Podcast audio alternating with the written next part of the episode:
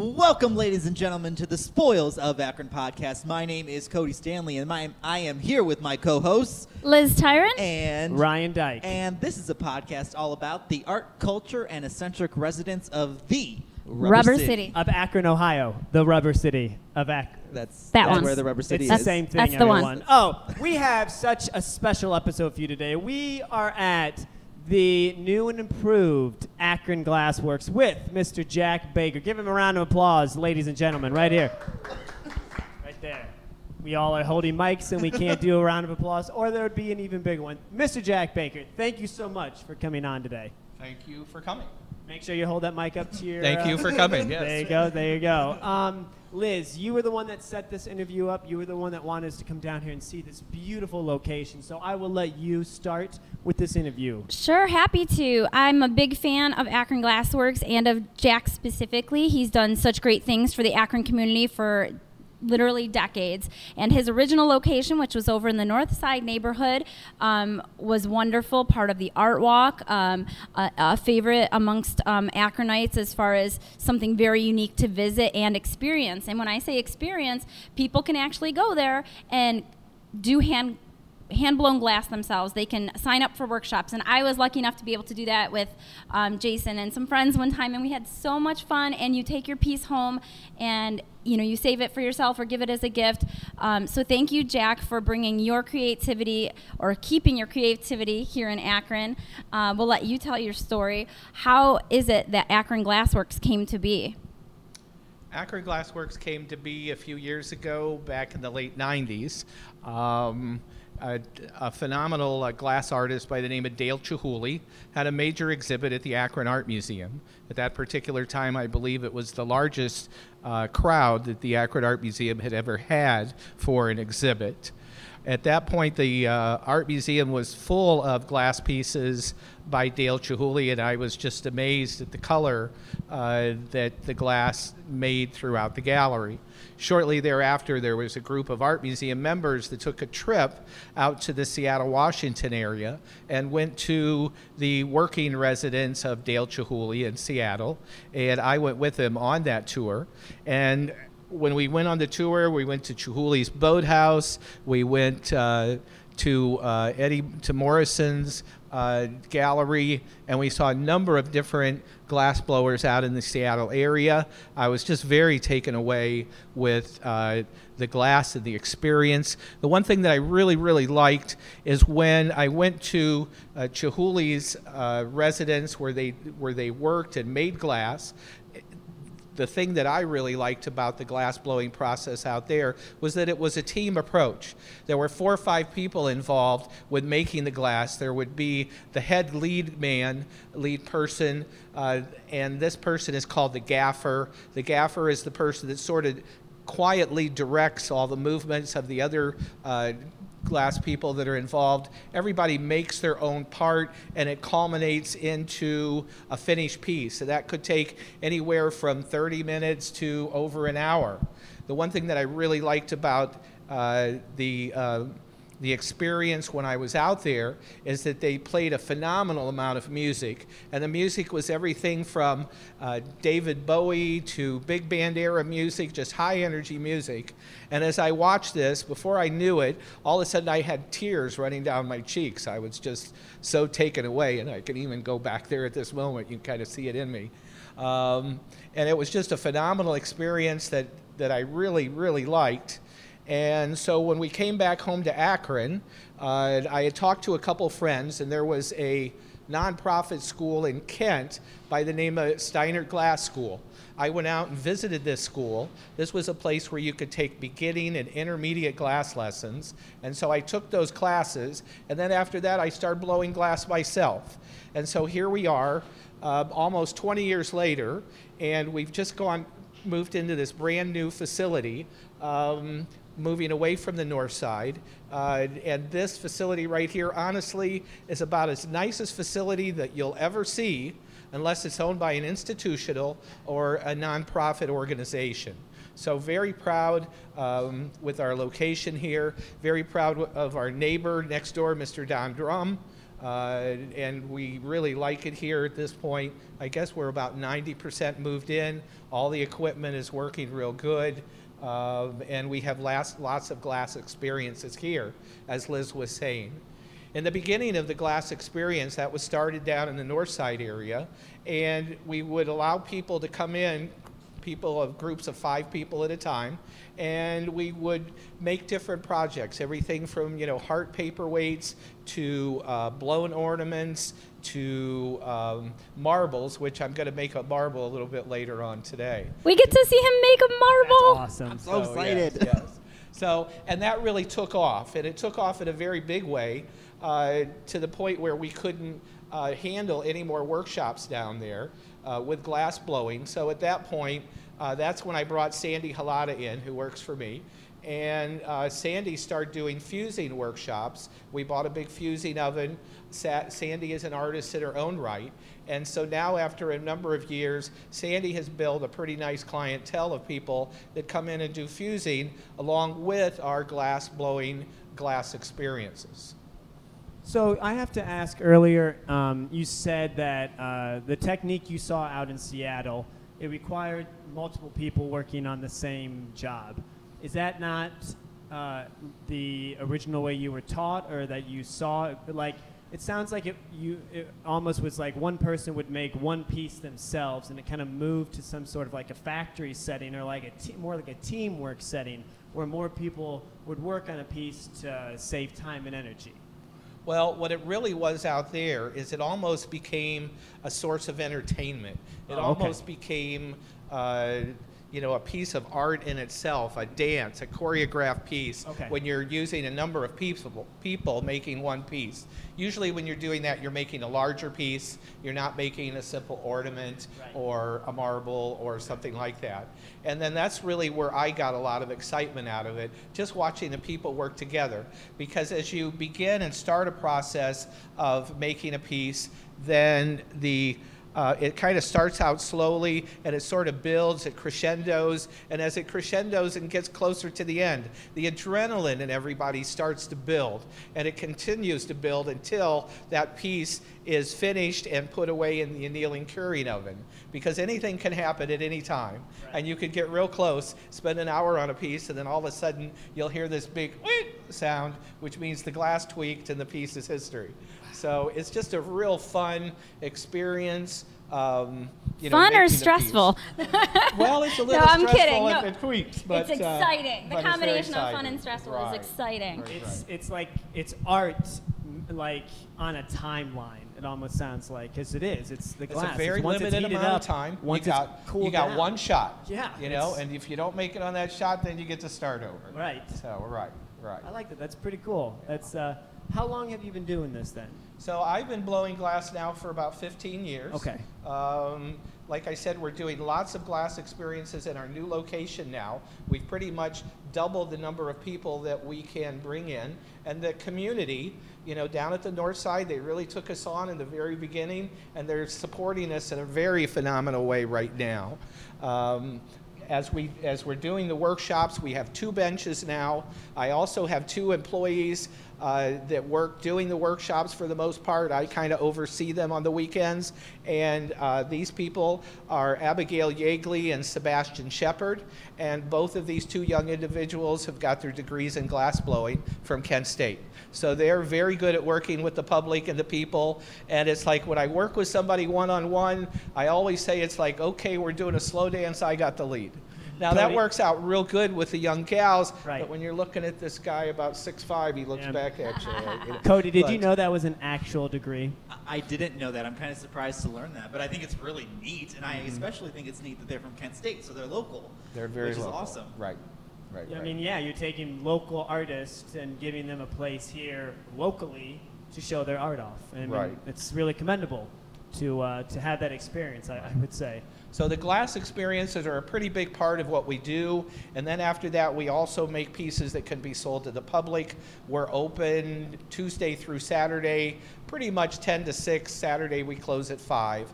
Um, but then the public can come in and they can buy pieces. And as we get around, you know, certain holidays in the spring, Mother's Day, things can pick, pick up, get a little slower in the summer because it's so gosh down hot in the hot shop. And then as we get into the fall, uh, that's when we start our pumpkin workshops in September. We do nine weekends of pumpkin workshops and they sell out like rock concerts.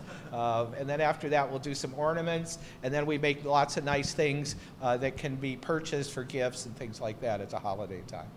Yeah, I think I own or at least have purchased two or three pumpkins. Some as gifts. One was purchased for me. I, I have one. The pumpkins. Have you guys seen them?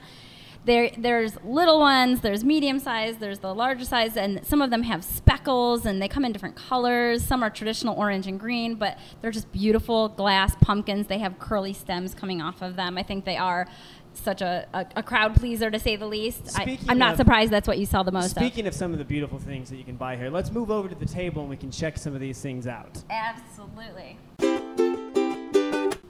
All right, we're back over at uh, this table over here. where We have some very beautiful pieces. I'm Very, so excited to hear beautiful. about these. Are, are there any pieces here that you kind of want to tell us about specifically? Well, this is uh, just a, a wide example of just some of the pieces that we uh, that we make here at the studio. Um, we've got some little birds down here. We've got a heart paperweight, and we also have some very nice flowers. Now we're very lucky that Abigail Yeagley, uh, Abigail makes our flowers, and she does a real phenomenal job of it. Um, she has some experience up at uh, the Corning Museum of Glass where she did some teaching after college up there. And her flowers are very, very lifelike, very colorful, uh, very dainty, just like every flower would be. Uh, some of the other things that we have, uh, some of these objects are called trees of life that Sebastian makes. Um, trees of life are very popular among the public right now uh, as far as a purchase for a gift, that type of thing. A couple of things that uh, I'll just sort of get into. This blue piece right here that has the nice copper blue color to it is something new for us. Uh, inside, you'll see a little bit later our big furnace, but we also recently have procured what we call as a color pot furnace, a furnace that will only hold about 40 pounds of glass, but we can put individual colors uh, in the furnace. So this is where we've got this nice copper blue, which makes us real exciting. Another item that we're starting to work on is a process called Incalmo, uh, Incalmo bowls, and this is where you sort of put two colors together. Many times you can put three and four colors together just to get a, a real nice uh, accent of color one of the pieces that I is sort of one of my trademarks. This piece right here is called a cullet vase. This is a trademark of Jack. I've developed this particular look, and so this is kind of my particular style. So we make this uh, vase by using what we call cullet, and cullet is a lot of the colored glass that breaks off of the pipe and goes into the barrel, and then we sort through it, put it on a nice plate, heat it up to about a thousand degrees, and then roll it up as a pickup, and then we go and make this nice vase out of it.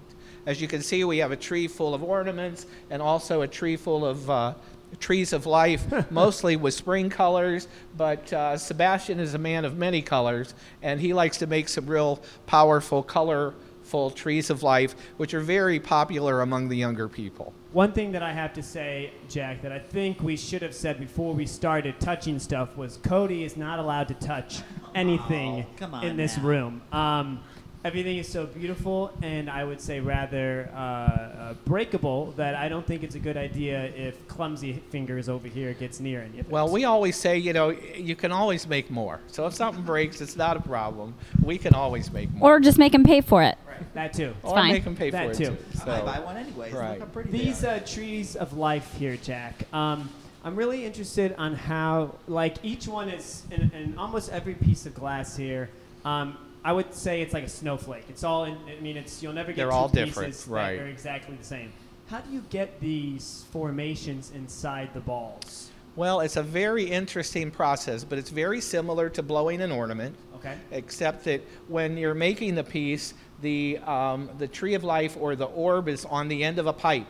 And you'll get a pair of tweezers and stick it on the back end on the bottom end as we're looking at it here, and you push those set of tweezers in towards the top of the glass. This is when it's very hot, probably 14, 1500 degrees, okay? And as you pull those tweezers in, you open them up, and as you open them, that's what allowed the, the colored glass to turn into something that looks very similar like a trunk. So that's where we get the, the colors and the process of making uh, the trunk on the Is Tree of Life. Is glass blowing a lot of experimentation? Glass blowing is, um, you know, you sort of learn how to make a piece. Okay. Many times people will come in and say, "Oh, can you make this piece for me?" And I will. My first statement back to them or question is, "How many do you want?" because when you make something new, you can, if you're lucky, you can make it three, four times. You can make it up to six, seven, eight times before you hit the mark. Okay. Once you hit the mark, you make a million of them. But there is a learning process with everything new that you make, um, and it takes a few to get where you want to be.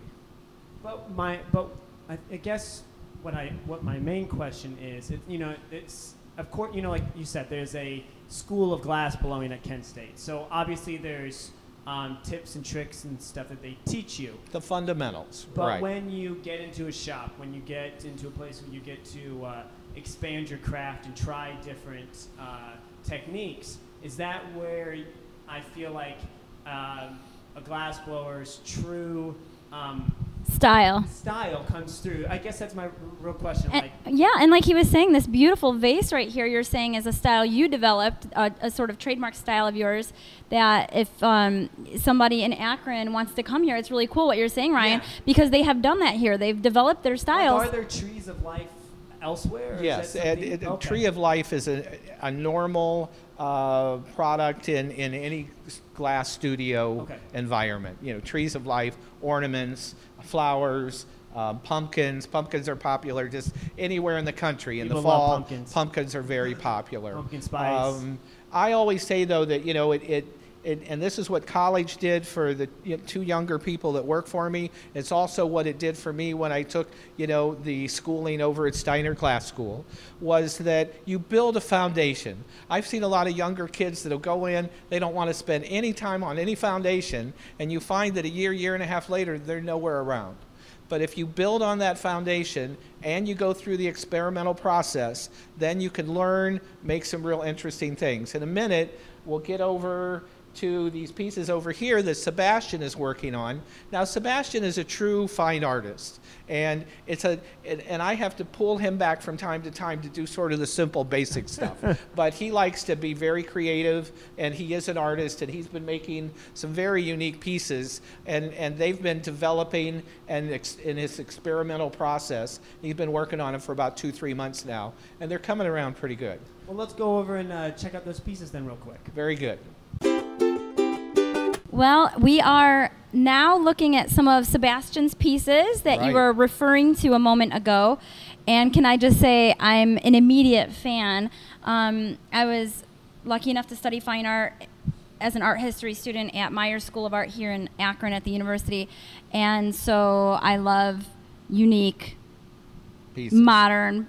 Yeah, this has a very or- organic shapes and so forth. It's unique. It's not traditional, and I see a lot of creativity in this form, and I appreciate that very much. I'm all about it. I think this is um, one of my favorite pieces or styles um, that I've seen here. I would absolutely purchase this.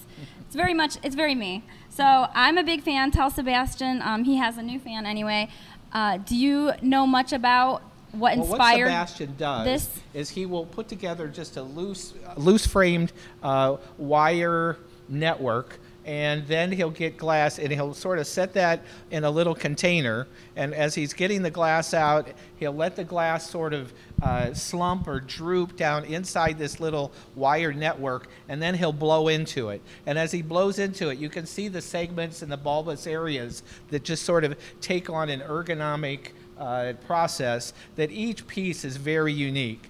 He's done it differently, so he's got wire on the outside. He's worked on some where he has wire on the inside, and he's again just working out the process till the pieces get to where he is comfortable and happy with his look. This is a, a just below here, just switching uh, gears a little bit. Uh, we saw the individual flowers over on the table the other day, at the other moment, and you can see that once you just sort of put about a dozen of them together, what a very nice uh, sight it can be.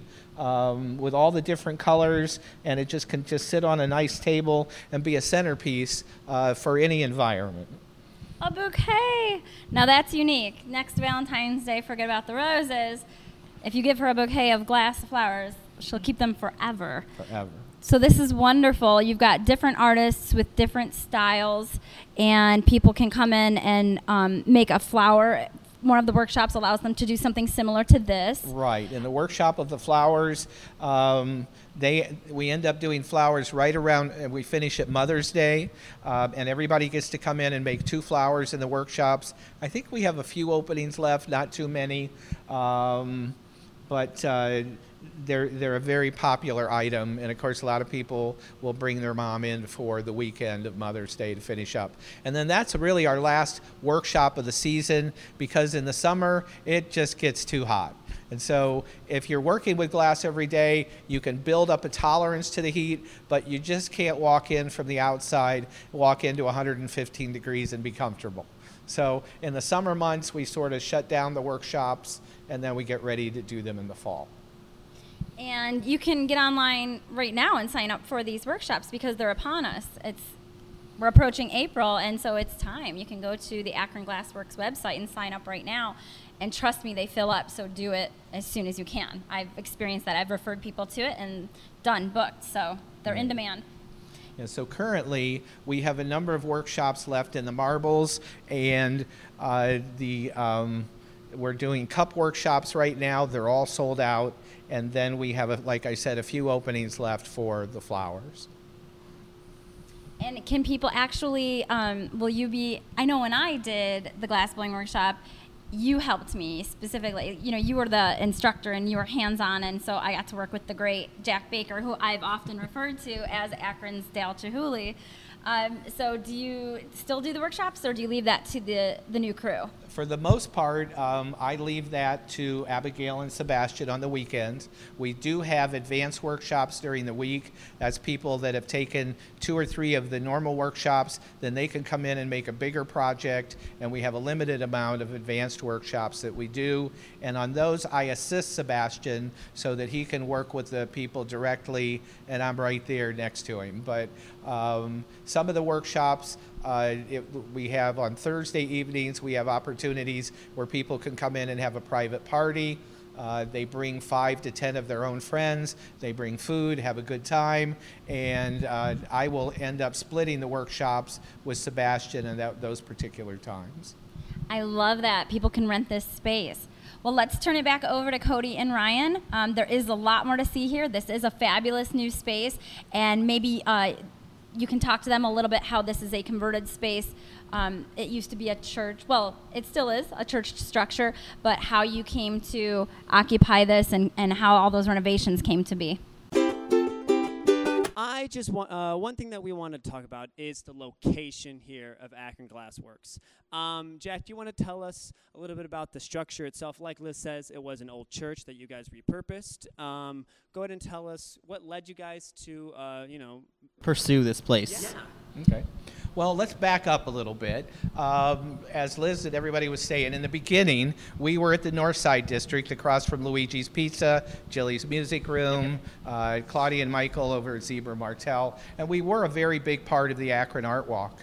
Uh, in fact, Sandy Halata started the Akron Art Walk uh, many, many years ago, and then it built up bigger to where the Downtown Akron Partnership oversees I the Art Walk. one of my one of the first times uh, we did Spoils of Akron podcast.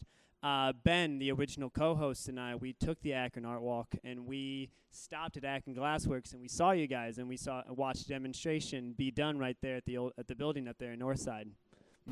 And I was actually at that location for 23 years. Now, the first 10, 12 years, um, it was specifically Architectural Greenery, which is another company of mine. We're an interior plant service company. We've been doing that for about 30 years, where we put plants in offices and restaurants and that type of thing. And we got to the point about a year and a half ago where we just realized in our old space it was like, this is too small. We were in a location of about 2,000 square feet, and I started looking for something bigger.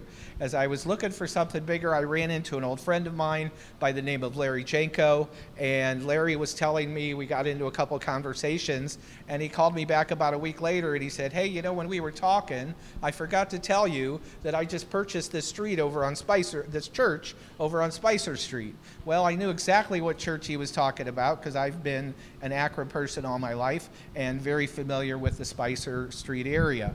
So at that point, we came over and looked at this location. Uh, this is an old Presbyterian church. It was completed in 1931. Um, and this was the old social hall of the church. When I first came in here, uh, the shuffleboard patterns were still on the floor, and there might have been maybe four outlets in the whole space. Oh, wow. Okay? So at that point, we started taking a look, talked to the owner, what kind of work had to be done. Um, and at that point, he started talking to me about it. We came in and we saw this wonderful, the way the walls were with the plaster, the plaster falling off and the tile walls exposed. And he said, Jack, what do you think we ought to do with these walls? And I said, absolutely nothing. And he said, I was hoping you'd say that. so um, at that point, we went further. Um, uh, Larry put in a phenomenal new entrance for us, uh, just knocked a big hole in the wall, and did a whole lot of uh, uh, improvements to the space. We now have a new HVAC system in here that keeps us warm. Not that our furnace doesn't keep us warm, but it keeps Right. the common area warm as well. Outlets, I'm guessing. And now, and we also brought in a 400 amp service Yeah. of power, which is kind of equivalent to two big houses. And It's right now, to- it's to very run the- needed the, um, to run all of our stuff. equipment. Yeah. And a- as hard as it is to believe, we're pretty much pushed um, with our electric. We don't have a whole lot more available electric to use without bringing more electricity in. Now, one thing really, really that I found phenomenally interesting about this church is that it has been quiet for about two years. But if you go upstairs to the sanctuary, it looks like they had a service on Sunday, except it's very dusty. One of the most wonderful things I see in the church is the organ upstairs has a plaque on it. And in that plaque, it said who donated the, um, the organ. The organ was donated by Brouse McDowell, not the law firm, but the man himself. So that kind of takes you back in the history into Akron, and I'm really into history of Akron. I'm an urban camper. I've been an urban camper in Explain downtown to, Akron to those who don't know who uh, Brouse McDowell is. Well, McDowell is, is uh, very foremost uh, uh, uh, attorneys in town. They're located, I think, down in the Polsky building down on Main Street. Uh, no, they're not. They're in the AES building. What am I Chris, saying? Chris, what, what do you think? Is it? Oh, no, they're in the AS building, and I just we say, turn to the wizard for any facts.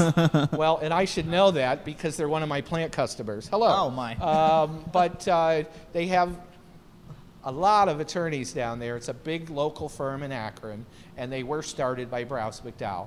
And Spicertown used to be a very prominent area of Akron, um, and so there were some uh, lots of people that you know had gone to church here. So at that point, we came in, renovated the space. Um, one of the most wonderful things is that uh, in reference to Sandy and the fusing workshops that she does, in our old space, we had this nice little viewing room that was about 10 by 10 where the public could come in and watch us do I've been there. demonstrations for the art walk. Now, when Sandy first did her fusing workshops, every time she had a workshop, she had to set up tables in the room, have her workshop, and take them down before the next day. And now we have the stage area here to our right, and it's a permanent place where Sandy can get up to about 10 people to take her fusing workshops uh, up on the stage. And she can leave things out on the table, and she's very happy she doesn't have to put it all away. Very nice, very nice. The other reason why we wanted to um, switch over and look at this side is Cody wanted to look at the pumpkins. I love pumpkins. Look at them. They're so cool. Okay, I'm He- okay, pumpkin. He just handed everyone at home listening and not watching. He just handed Cody a pumpkin, and he handed me an even bigger pumpkin that is heavy, and I don't want to drop, so I'm going to hold this very tightly. so these. He gave okay. me a bigger pumpkin. Now I have a he question. likes me better. Stop. So, this pumpkin is not an orange pumpkin like you would normally see, right? True, yes. So, my question is how do you get the different colored glass? Like, how does that work? What what do you what goes into making different colors of glass, and how do you do that? Well, as you can see, there's probably two or three different colors a green, a tobacco, and even a lighter green that's involved in this particular pumpkin. Mm-hmm. All of the glass that comes out of a glass artisan's furnace is always clear. And so you put color on things after the fact, and you can do it in one of two ways. And this way, the glass was applied by putting little shards of glass of different colors and different sizes on our marver table, and you'll sort of roll your hot glass into the colored glass. Sort of, I always tell people it's like sprinkles on cupcakes, except it's real hot. But you roll into that, and then you get the nice little mottled effect of the color of the glass, and then that's what puts the color into it. And then as you blow into the piece and and and procure move on in making it, then at that point you'll kind of encase it with clear, and then you can make the piece bigger. Uh, this is a normal size of what people will make in the pumpkin workshop, and then this we like to get some that are a little bit bigger and you know have some fun. I think probably the biggest pumpkin I've ever made is maybe about 15 inches in diameter, and it's a pretty good That's- size. that's a How big pumpkin. Uh, what, how many di- inches in diameter is this one? I would say that one's probably about seven inches. So about twice the size twice as of big. this one. Right, right. Wow. I want to see you guys like try to toss those. No. Did anybody toggle? No, we're not doing that. We're not take doing those back. He's like, take the pumpkins Jack's back like, now. "Take the pumpkins." Jack's He's like, like, I'm done with Liz. Pay for them and if they break, Oh, Chris will pay for them? Oh, okay. Well, let's move on to um, some demonstration. You said you wanted to make some uh, marble for us today. Um, Right. I'm going to make a marble so you can kind of see how that's done. Yay. It's a pretty quick process. and uh, I think everything's pretty much ready to go. All right, let's do it. Welcome to the hot shop. So now I'm going to make a large marble, which could be called a, a boulder. It's pretty big. It's going to be about an inch and a half in diameter. And I'm going to start by getting a solid punty pipe. And we're not doing any blowing. It's just going to be on a solid pipe, a solid mass of glass. I'll start out by gathering glass out of the furnace. And then we have a little pickup oven right here. And on the pickup oven, which is too hot, um, I'm going to pick up a piece of marble stock that was previously made.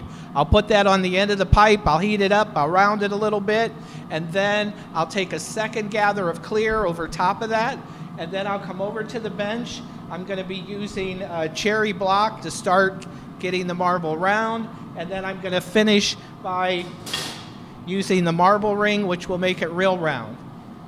Then once it's done and it's cooled off, I'll take it over to the knockoff bench and we'll sort of smooth over the bottom where it was connected to the pipe and we'll put it away.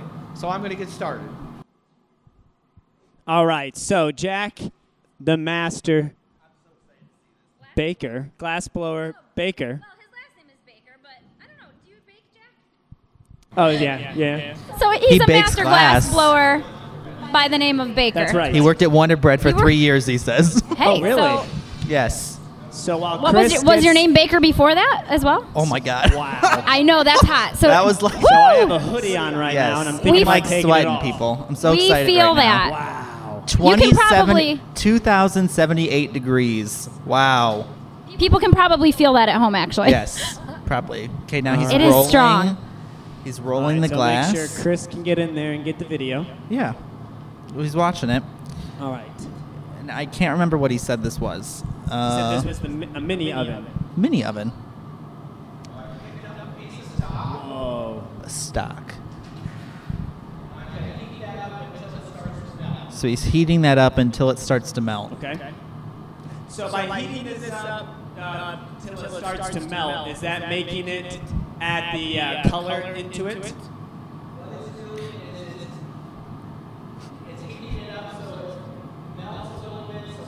One more time.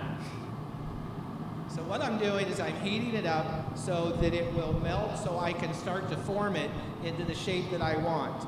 The reheating furnace is also the same temperature as the furnace itself, which is about 2100 degrees. 2100 degrees, he said. Wow, that's hot. I have to move. Wow. Like Cody's over here taking off his clothes. It's very warm in here. yes. But I'm not. Not. Oh, oh, yeah. Liz How- how things up quickly you just put them I back did, Yeah, I just put them back on really fast. You, you seem to be very profi- very proficient at getting dressed and undressed very So, quickly. Well, I Cody. have you know, question about I learned the some things. in this room. Is this all handmade or is this stuff that's been bought? Like I, am looking at it, and a lot of it looks like it's custom-made equipment. A lot of the equipment is custom made. I will say that this is an Electroglass digital furnace. I also call it many times my midlife crisis. You like the wheels on this thing? It's pretty nice. Yeah. Because because it's wheels, like it's a car. That Oh, I get it now. Now, Jack, I think it's interesting that you're making a marble because Cody, Ryan, Chris, did you guys know that the marble was actually first? invented in Akron. Exactly. Didn't we interview someone who was mi- We learned Mr. some Marbles? things along the way, Liz. I know. Oh, so it's, this is perfect that he's making a marble today. It's a very Akron thing. So Akron. Wow. So we're starting to melt and get a little bit of a Q-tip shape on the end of the glass. You can see the spiral from the colors that were in the marble stock. I'm going to heat it up one or two more times, and then we'll be rather ready to take the second gap. Okay. Ryan, you should touch that. Just, Don't don't do that, Just- Ryan. Don't tell him that. He'll just actually do see. I mean, No. it doesn't. It doesn't look hot when he's holding No. it. It. That's true. It doesn't look very hot. It Maybe doesn't. I'll go, I'll go touch it. Yeah. Cody, yeah. you're cool. Yeah, I'm fine. I mean, So, It's like the- Jack, it's like the kid with the tongue. in this Right. room. in a Christmas story. Was it stuff that you made or stuff that you had friends or um, local people make? Both. He said both. Yes. And for those watch or listening at home, he is rolling glass on a steel platform of some sort. I can't remember a table, I guess you would call it. Cody was just saying he's going to stick his we have a tongue to it. That's not what I said. We're going to oh. let Oh. this glass cool off, turn back into a solid, so that I can go back into the furnace at 2100 degrees and get another layer of clear glass on top of this. Okay. wow. Sometimes when he brings that close to me and he's talking, I can't hear what Jack is saying because all I'm thinking is stay, don't don't go, don't get near that glass, Ryan. Don't get near that glass. So I'm gonna need you two to really listen. That's a- that's a Ryan thing to think. Talks, 'cause Yeah. I don't want to be. I'm really So- close to that stuff. I have a question. How how big is this going to be whenever you're done with it? Like, is it like a normal size marble? No, this will be uh about an inch and a half diameter. That, that's a big marble. It's a big marble. Yeah. So It's like the size of your microphone Yeah. there. It's bigger, I think. It's in the oven, people. I'm in front of this heater Wow, over that's- here. That's really hot. wow. Oh yeah, it looks it looks so much bigger now. Now I can see it. It's doubled in size. This is real cool. It's glowing. I mean, it looks like it's electrified. That's what happens when things get hot, right? I can't see it now. Okay, hang on. Th- so this is where um, a tech, you, you know, technique and form really comes into play, isn't it, Jack? Yeah, yeah. Experience. He That's says. a that's a big marble, people. Now, is this something that you guys can teach in your classes, or is this something that- for advanced classes? Okay. Make two marbles. One that's clear and one that will have the color stock in it, just as we're making right now. Okay. All right. And uh, for those who are listening, Jack is um, rolling and he's attempting to shape the marble right now. So it's getting it more com- marbly as we go. It's uh, it's coming from that Q-tip shape that Jack was talking about earlier, and it's now into a more sphere, uh, spherical shape. Ooh, and I smell. It smells Yeah, like a burning fire now. I like burning it. smell is from the cherry block wood. I like it. It, it Oh. smells like a really Cherry- nice. It smells like a bonfire. It's yeah, awesome. It's a great smell. It is a great smell. campfire. Mm. Yes, that's what it is. So he's sitting one back. of my favorite smells. and he's doing some more shaping here. And uh, he said it was with the cherry block wood, right? Um, s- wow, this is really neat. is there a name for this rod that you're using? A special name, or is it just a regular rod? This is called a punty pipe. It's just a solid pipe. We'll either use a blow pipe when we're blowing a piece of glass, or if we're just using paperweights, then we just use a solid pipe like this that will hold the glass while we're working on it. Now you can see that the, it's starting to take the shape of a marble now. I'm using the marble ring to make it nice and round. Okay. This is not a podcast that we could have gotten this out of if we No. did it in the shop. This was meant to happen on site. That was scary. This is incredible. We are watching a fine art Hat artist it, do his craft before our eyes. Yes. This It's is beautiful. neat. Very cool. Yeah, that was. I just almost. A flaming marble almost came at me, so that was kind of scary. The scary. flaming something. So Jack, it how smells many like times What? do you have to? Is it maybe just The flaming marble. flaming something. You know, as you get better with technique and form, how many times you have to pull it in and out of the oven?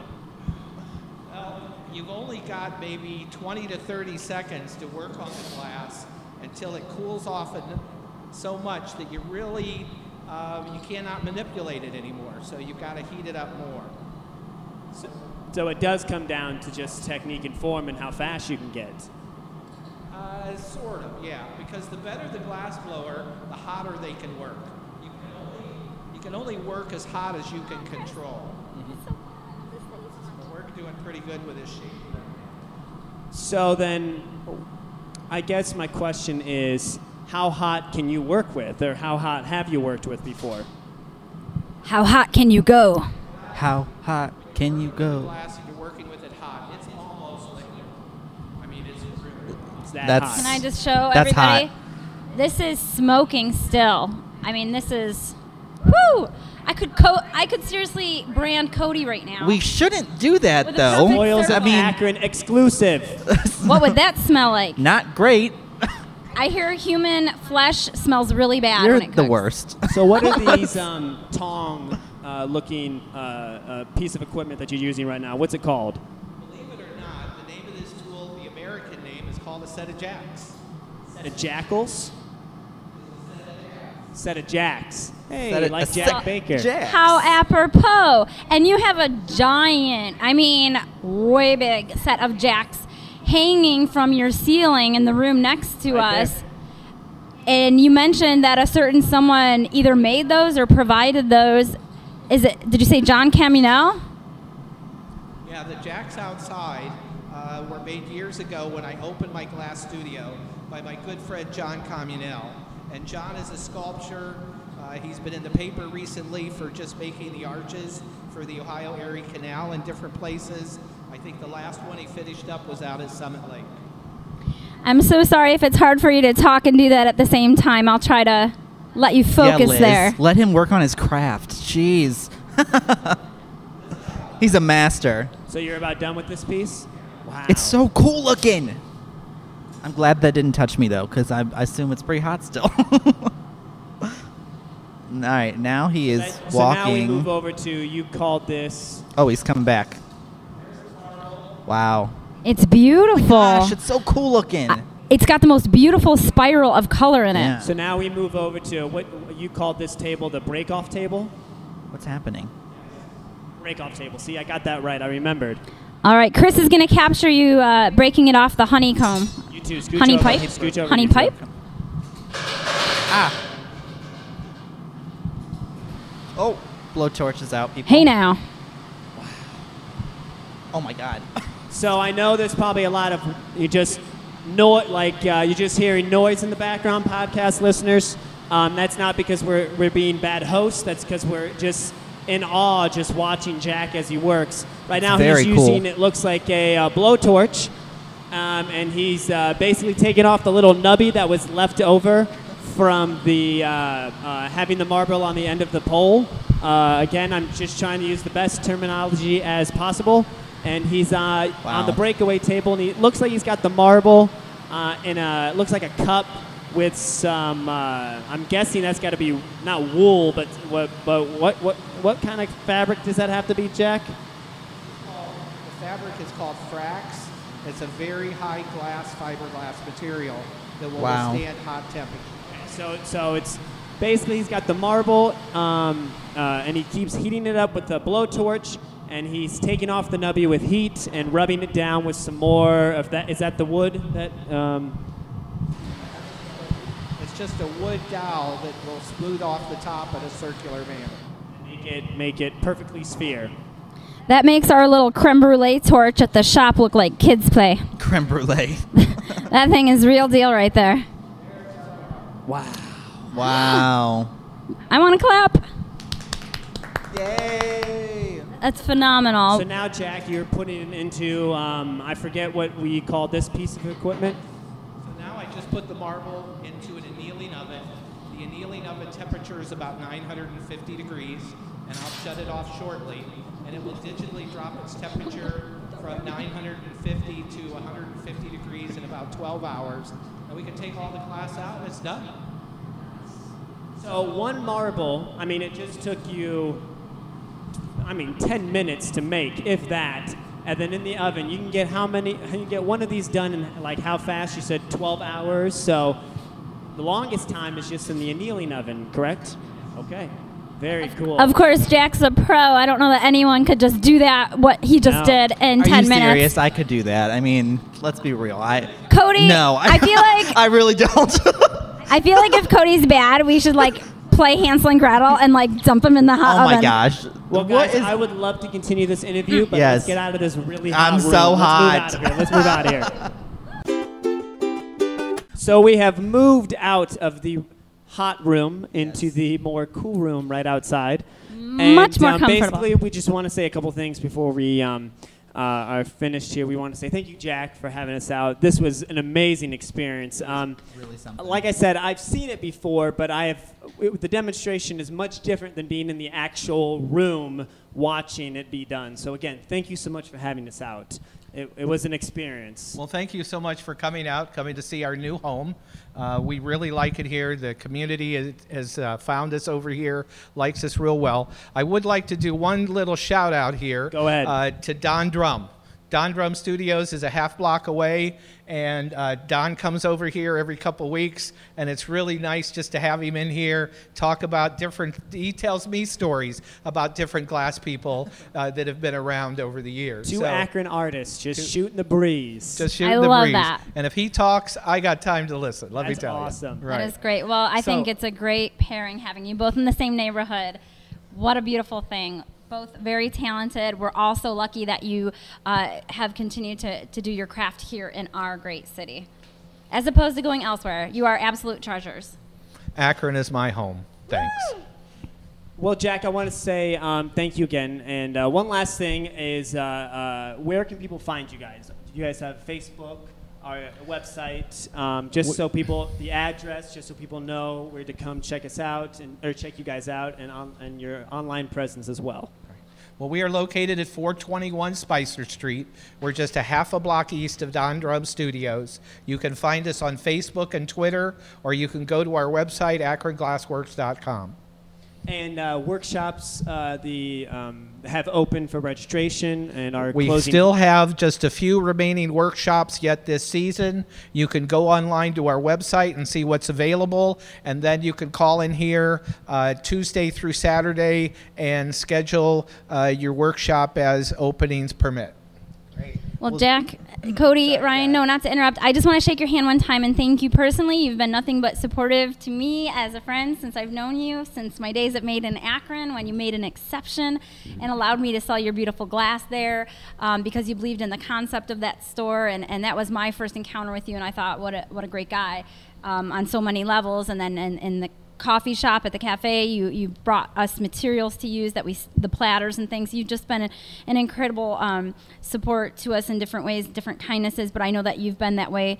Uh, for many Akronites and, and for this city in general, and that that's just the kind of person you are. And so I just think you're absolute quality. Thank you. And then you're an amazing artist on top of it. So bravo. Thank you. Thank you very much for being on today. Uh, this was truly a very incredible Yes. experience to be able to see all this come to life and figure out what actually actually is Akron Glassworks. So thank you. Thank you. Um, and thank you to our listeners for listening to the Spoils of Akron. Or for watching this Yeah, episode. or for watching it. And as always, we work in partnership with the Akron Public Library, the Akronist, Musica, Urban Eats, and all those good Akron things. And as always, Keep, Keep it it an an Akron Akron day. day.